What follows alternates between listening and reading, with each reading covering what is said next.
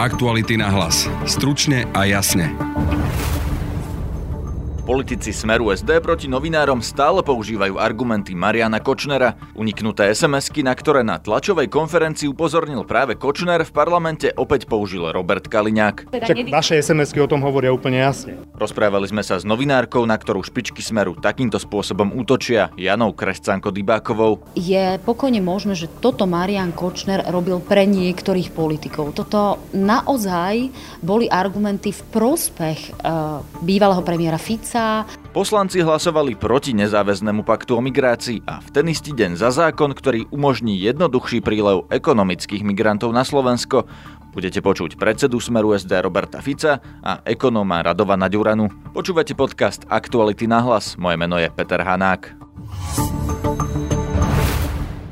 Dozviete sa, že novinári sú rovnako podli ako politici. Dozviete sa, Aká je pravda o údajnej nevere a údajných milostných avantúrach? To bola ukážka z tlačovej konferencie Mariana Kočnera z roku 2016 na ktorej upozornil na uniknuté SMS-ky poslanca Gábora Grendela s novinármi. Tie boli na anonymnej stránke a ich pravosť sa nikdy nepotvrdila, no Robert Fico a Robert Kaliňák ich často používali na miesto odpovedí na kritické otázky. Robert Kaliňák to urobil opäť tento týždeň v parlamente pri otázke, či by bývalý šéf finančnej správy František Imrece, ktorý odstúpil po kauze colných podvodov, bol vhodný kandidát na ministra financí. Častokrát sa tu hovorí o Kočnerovi a podobne. Snažíte sa to, túto pani kolegyňa tiež v tom talentovaná, sa snažíte spájať nejakým spôsobom s vládnou koalíciou, s predstaviteľmi Smeru. Povedzte mi, z ktorého obdobia pochádzajú...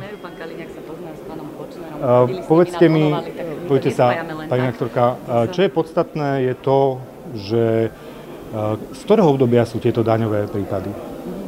O z obdobia vlády Vety Radičovej, je to tak? 11. Všetky prípady, ktorých obvinení sú z roku 2011-2012. V tom čase býval na raňakách s pánom Sulikom, ale to nenapíšete, lebo sa vám to do vášho proste portfólia nehodí. Čiže ešte raz sa k tomu vrátim, ešte raz sa k, to, ešte raz sa k tomu vrátim. Uh, ako súvisí kauza Technopol s pánom Imrecem. No, to znamená, že to nebolo No, čiže opätovne sa ich snažíte chrániť. Chápete, pani rektorka? Teraz ste sa tak strašne prezradili. My tu sa debatujeme o finančnej správe a vy sem pletete Technopol. No, však vaše SMS-ky o tom hovoria úplne jasne, že na ktorej strane... Teraz používate informácie od pána Kočnera, pán Kaliňák. Nie, z internetu. Ja, že vy ste to dokonca On prezentoval na... Aj v denníku N boli? Aj v denníku, aj v denníku N boli? z niekoľkých trestných činov. No iste, je iste. to známy, čiže je to pani rektorka, pani rektorka, nie je to pravda? To, čo som povedal? Nie je to pravda, čo som povedal? Nie. Nie je to pravda, čo som povedal? Počkajte, to, že boli nejaké SMS-ky? No to, že ste si dopisovali s opozičnými poslancami. No, to je no, pravda, dobre. že vy si rovnako... Čiže vráťme sa k tomu, vráťme sa, vráťme sa k tej téme. Čiže ešte raz sa k tomu vrátim. Čiže, čiže tieto, veci vznikli, tieto veci vznikli vlastne za vlády Vety Radičovej? Útok Roberta Kaliňáka Kočnerovými SMS-kami smeroval voči Jane Krescanko Dybákovej, politické redaktorke televízie Joj. Podobne na jej otázky v minulosti reagoval aj Robert Fico. Dnes som sa aj v parlamente pýtal, ako vníma, že politici Smeru proti nej používajú Kočnerové argumenty. Problém je, že oni neodpovedajú na základné kľúčové otázky, otázky o korupcii, otázky o transparentnosti a e, vyťahujú argumenty v štýle konšpiračných médií. To znamená, našli si niečo, čo živia, ale vlastne podstata toho je niekde úplne inde. To znamená absolútne krivenie reality. Poďme k tej podstate. To boli SMS-ky, ktoré unikli teda zrejme Gáborovi Grendelovi, poslancovi obyčajných ľudí. Boli to SMS-ky s novinármi aj s tebou. Politici, ktorí to na teba vyťahujú, hovoria niečo konkrétne, hovoria niečo, čo ti vytýkajú, alebo len na teba vyťahnú SMS-ky? Len vyťahnú tie SMS-ky a paradoxom je, že v tých SMS-kách vlastne nič nie je. Napriek tomu, že mali možnosť vidieť naozaj stovky SMS-iek, a viacerých novinárov nezistilo sa tam žiadne korupčné konanie je to rovnaký, ak nie väčší zásah do súkromia, ako to, čím argumentuje napríklad taký Robert Kaliňák, keď mu poslanecký asistent Rybanič nakúkol do účtov, alebo e, keď sa jednoducho objavili niektoré záležitosti, ktoré mali možno odhaľovať nejaké podozrenia z korupcie. Tu sa neobjavila žiadna korupcia, len je tu umelo navodený dojem, že náš e, kamarátsky alebo priateľský vzťah s Gáborom Grendelom z novinárskych čias automaticky determinuje to, že on mi teraz bude diktovať, čo ja mám písať, čo ja mám vysielať. A to nie je pravda, to je jednoducho konštrukt. Takže na teba vyťahujú vlastne len to, že nie si objektívna, lebo si na strane Gabora Grendela, teda opozície? Áno, napriek tomu, že na to neexistuje žiaden konkrétny dôkaz. Ja som sa k tomu, tak povedzme, autocenzúrou svoju vlastnou postavila k tomu tak, že ja ani neoslovujem Gábora Grendela. Príspevky, v ktorých by sa mohol ako respondent objaviť, u mňa nenájdete, pretože ich spracúvajú iní kolegovia a ja automaticky poviem, že teda e, nechcem spracovať nejakú reportáž, ktoré by bol súčasťou, lebo to nepovažujem za správne. A to napriek tomu, že môj vzťah s Gáborom Grendelom je porovnateľný ako e, vzťah akýchkoľvek spolužiakov, bývalých kolegov, ten priestor, v ktorom sa pohybujeme, to znamená, že napríklad z viacerých novinárov sa stali politici, ten je naozaj tak úzky, že sa mnohí poznáme, mnohí si týkáme. Aká je úloha Mariana Kočnera v celom tomto? Podľa mňa už e, tá výpoveď Petra Tóta ukazuje, že robil veci na objednávku pre Mariana Kočnera aj pre ten jeho diskreditačný kanál. Tu bola snaha nejakým spôsobom pošpiniť novinárov, dať im tú nálepku, že oni sú nedôveryhodní, neberte ich vážne. Ako náhle ja alebo niektorí z kľúčových slovenských novinárov poukážu na nejakú kauzu alebo sa ostro konfrontujú s politikmi, tak jednoducho budú predstavovať tých, ktorým netreba veriť, ktorým nemožno veriť, ktorí nejako klamú, pretože že sa poznajú s niektorými politikmi. Prečo toto robil Marian Kočner? Úloha Mariana Kočnera pre konkrétnych politikov doteraz ešte nebola jednoznačne objasnená. Ja som zvedavá, či k tomu naozaj niekedy dôjde a je pokojne možné, že toto Marian Kočner robil pre niektorých politikov. Teda, ako veľmi rád hovorí bývalý premiér Kibono, to znamená, že v či prospech. A my vidíme, že toto naozaj boli argumenty v prospech e, bývalého premiéra Fica, e, v prospech vládnej koalície, pretože ona jednoducho tieto argumenty používala na tlačových konferenciách. Ona sa jednoducho bránila tým, čo vytiahol Marian Kočner. My sme sa pýtali na korupčné kauzy a na netransparentné konanie a jednoducho títo politici to používali proti nám, lebo takýmto spôsobom nám odpovedali na otázky, že sa nás snažili nejako znedôveryhodniť. A bolo im úplne jedno, že e, tou bázou sú vlastne podklady získané nedôveryhodnou osobou, z ktorej sa počase vykľul niekto, kto sedí vo vezení obvinený z viacerých trestných činov. Oni ho používajú aj teraz. Nielen vtedy, keď ešte nebol obvinený a nesedel vo väzbe, ale aj predvčerom sme počuli Roberta Kaliňáka, ktorý na teba zase vyťahol SMS-ky. Ako sa pozeráš na to, že tá Kočnerová väzba im nebráni používať Kočnerové argumenty? Je to pre mňa absolútne šokujúce. Ja som presvedčená o tom, že niektorí z politikov si ešte stále neuvedomili, že priateľstvo s politikom, s poslancom je oveľa menej nebezpečné ako priateľstvo bývalého ministra s nejakým podnikateľom usvedčeným z trestného činu alebo s podnikateľom, ktorý aktuálne sedí vo vezení a je obvinený zo štyroch alebo piatich trestných činov, ktoré sa mu postupne nabaľujú. A porovnávať tu nejaké SMS-kovanie, pričom títo istí politici si rovnako SMS-kovali s novinármi je absolútne neadekvátne. V tých sms sa píše veľa o tvojom súkromí. Aký máš toho pocit, keď to na teba potom vyťahuje Robert Fico alebo Robert Kaliňák? Toto je absolútne to najhoršie, ten najro, najhorší rozmer tohto celého, že keď si predstavím, že si niečo môže vygoogliť môj 6,5 ročný syn, ktorý s tým nič nemá, a osočuje ho tu nejaký Robert Kaliňák alebo Robert Fico. Alebo môj manžel, ktorý je vykreslený ako nejaký úbožiak, tak to absolútne nie je fér. A to je to, čo ma na tom celom mrzí, čo na tom celom nepovažujem za férové. To isté ale hovorí aj Robert Fico, že novinári mu zasahujú do súkromia. My sa nepýtame na manželku Roberta Fica. Nijakým spôsobom sa nepýtame na syna pána expremiéra. Pri súkromí Roberta Fica sme predsa videli jeho fotky, či už so Zuzanou Kupcovou ešte na letisku, alebo sa písalo o jeho predchádzajúcej asistentke Janke. Písalo sa o Mári Troškovej, ľudia chodili s transparentami, e, s obrázkami Márie Troškovej, takže to súkromie Roberta Fica bolo verejne prepierané. Nemôžeme povedať, že sa o to aj novinári vôbec nezaujímajú, lebo sa, to, sa o tom písalo v médiách. Je rozdiel medzi tým súkromím Roberta Fica ako vtedy premiéra a súkromím novinárov? Lebo oni by určite povedali, že, že aj novinári sú nejakým spôsobom verejné osoby. Je to dramatický rozdiel v tom, že o tom politikovi potrebujeme naozaj vedieť čo najviac. A predovšetkým, ak majú súkromné záležitosti bezprostredný vplyv na výkon jeho funkcie. Ako vieme, Mária Trošková bola jeho poradkňou. To znamená, nebola to nejaká jeho priateľka, s ktorou sa stretáva na káve len v súkromí. Ako náhle sa, povedzme, z priateľov Roberta Fica stávajú osoby, ktoré zarábajú na povedzme zákazkách štátnych alebo ktoré nejakým spôsobom profitujú zo štátneho rozpočtu, už je to otázka verejného záujmu, na ktorú majú novinári právo sa pýtať. Ako k tomu ale príde môj manžel, ktorý s tým nemá nič spoločné, ako k tomu príde môj syn. Ten konštrukt alebo tá absurdnosť tej situácie, ktorú opísal Marian Kočner, vlastne vznikla v tom, že my sme si napríklad s Gaborom Grendelom písali sarkastické SMS-ky.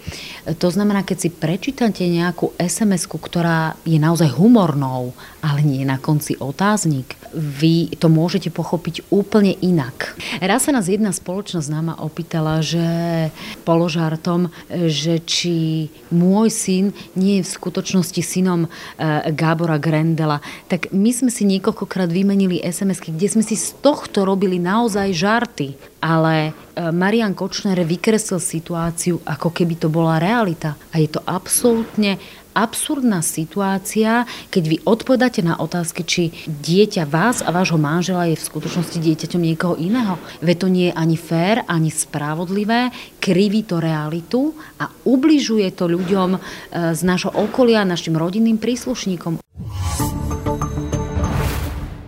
Poslanci za Smer SD, SNS, Kotlebovu, LSNS a Kolárové hnutie Sme rodina schválili uznesenie, že Slovensko sa nemá pripojiť ku globálnemu paktu OSN o migrácii. Zároveň dnes poslanci v prvom čítaní schválili aj návrh na uľahčenie prístupu ekonomických migrantov na náš pracovný trh, konkrétne zjednodušenie zamestnávania cudzincov, ktoré navrhoval minister práce Jan Richter. Robert Fico zorganizoval tlačovku. Pustíme si najprv ukážku z jej prvej časti o migračnom pakte OSN. Neexistuje žiadne ľudské právo na ekonomickú migráciu. Neexistuje. My máme iné skúsenosti s migráciou v Európe, ako to hovorí samotný pakt. Migrácia do Európy priniesla terorizmus. Migrácia ohrozuje bezpečnosť. Migrácia ohrozuje náboženské, kultúrne a historické korene Európy. Ku koncu tlačovky sa potom Robert Fico dostal k obhajobe zákona, ktorý uľahčuje príchod cudzincov na slovenský pracovný trh. Nemo som počúval diskusiu o tom, že či máme alebo nemáme skrátiť procedúru pri príjmaní zahraničných pracovníkov na Slovensku, pretože naše podniky krvácajú a potrebujú zamestnancov. A jeden pán z opozície, múdry jak Šalamún, lebo ku všetkému vystupuje, hovorí, že a dobrým Slovákom sme zobrali robotu a tým Srbom sme tú robotu dali. Keby sa trošku zaujímal o Slovensko, tak by vedel, že v čase, keď nás Peugeot Citroën požiadal o hľadanie kvalifikovaných pracovníkov, Oslovili sme 44 tisíc slovenských nezamestnaných ľudí na Slovensku napriamo. Po celom Slovensku. Koľko sme tam našli záujemcov? 100? Z tých 44 tisíc. Čo potom má robiť ten Peugeot Citroën alebo iné firmy, prepačte, že teraz menujem konkrétnu firmu, ak reálne potrebuje 500 alebo 600 zamestnancov? Zastaví výrobu? Čo prinesie uľahčenie migrácie za prácou na Slovensko, som sa pýtal ekonóma Radovana Ďuranu, ktorý sa tejto téme venoval v jednej zo svojich analýz. Slovenský systém zamestnávania cudzincov je tak rigidný, byrokratický a v podstate nehumánny, ak sa pozrieme na podmienkach e, na cudzineckej policii, tak to je vlastne len e, nejaké odstránenie toho, čo bolo zanedbávané desiatky rokov. Druhá vec je, že tá novela ako taká tento systém síce e, zjednoduší, ale naďalej ostáva napríklad to pravidlo, že ten cudzinec, ktorý chce prísť na Slovensko, tak tu musí mať v podstate pracovné miesto, respektíve zamestnávateľ, ktorý hľadá cudzinca, musí ohlásiť voľné pracovné miesto, ponúknuť ho na slovenskom pracovnom trhu. Takže ono nedôjde k priamému zjednodušeniu zamestnávania, akurát sa odstráni zbytočná byrokracia okolo tohto procesu. A to je dobré? Pomôže nám to? Pomôže to slovenskej ekonomike napríklad?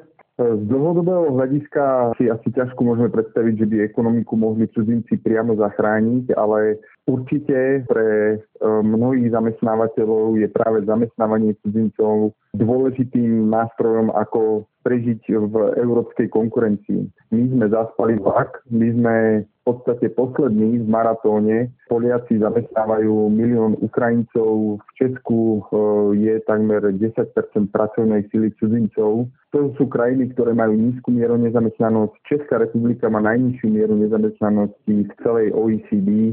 I napriek tomu sú tam mzdy vyššie a zapojenie dodatočnej pracovnej sily umožňuje efektívnejšie využiť existujúci kapitál, vedie to k vyššiemu ekonomickému rastu a v konečnom dôsledku aj k vyšším mzdám. Takže slovenská ekonomika by mala z tohto prosperovať alebo profitovať rovnakým spôsobom ako všetky ostatné. O tej ekonomickej migrácii sa hovorí za viacerých takých pohľadov. Sú ľudia, ktorí úplne odmietajú. Prinesie nám to viac výhod alebo nevýhod?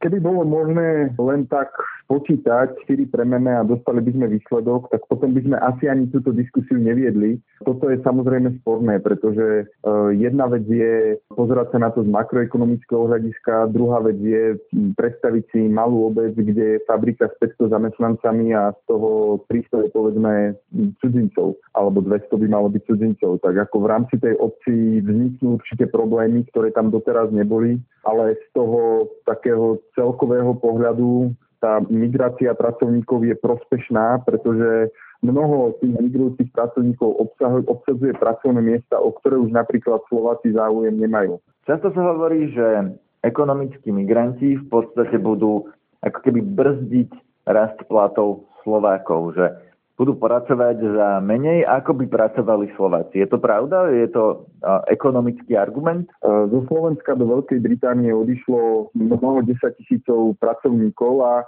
keby toto bol ekonomický argument, tak potom by sme z Británie videli štatistiky, ako tam stagnuje rast priemernej a ako e, tú ekonomiku poškodilo to, že zo strednej a východnej Európy tam prišli milióny pracovníkov. Toto však nie je pravda a dostupné štúdie ukazujú, že uh, ani príchod vlastnej pracovnej síly nemá uh, nejaký významný vplyv na zamestn- domácu zamestnanosť alebo raz miest domácich zamestnancov. Takže to nezniží platy Slovákov. No ešte môžeme sa pozrieť aj do tej Českej republiky, kde e, je pracujúcich cudzincov e, násobne viacej ako je na Slovensku. Aj napriek tomu tam e, je priemerná mzda vyššia ako na Slovensku a táto priemerná mzda stále rastie. Keď som sa ministra Richtera pýtal, či zámerom je, aby títo ľudia na Slovensku zostali a napríklad financovali budúce dôchodky Slovákov, keďže tá populačná krivka je jasná, a zrejme nám nebude mať kto platiť dôchodky, tak povedal, že na to ešte nie je odpoveď, že toto sú ľudia, ktorí dostanú povolenie na rok, dva a potom sa uvidí. Čo si o tom myslíte vy? Mali by tí ľudia zostať na Slovensku, integrovať sa tu, založiť si tú rodinu a platiť napríklad na dôchodky? Ono je jednoduché povedať, že ten mladý človek príde a bude platiť e, našim dôchodcom, ale ako náhle on vstúpi do našeho sociálneho systému, tak s každým jeho odpracovaným rokom alebo rokom sociálneho poistenia aj jemu začne vznikať nárok na dôchodok, keď zostane. Počúvajte nás aj zajtra na webe Aktuality.sk alebo cez iTunes, Spotify, Soundcloud, Podbean alebo Google Podcasts. Na dnešnej relácii sa podielali Jan Petrovič, Petra Mikulajčíková a Denisa Hopková. Zdraví vás Peter Hanák. Aktuality na hlas. Stručne a jasne.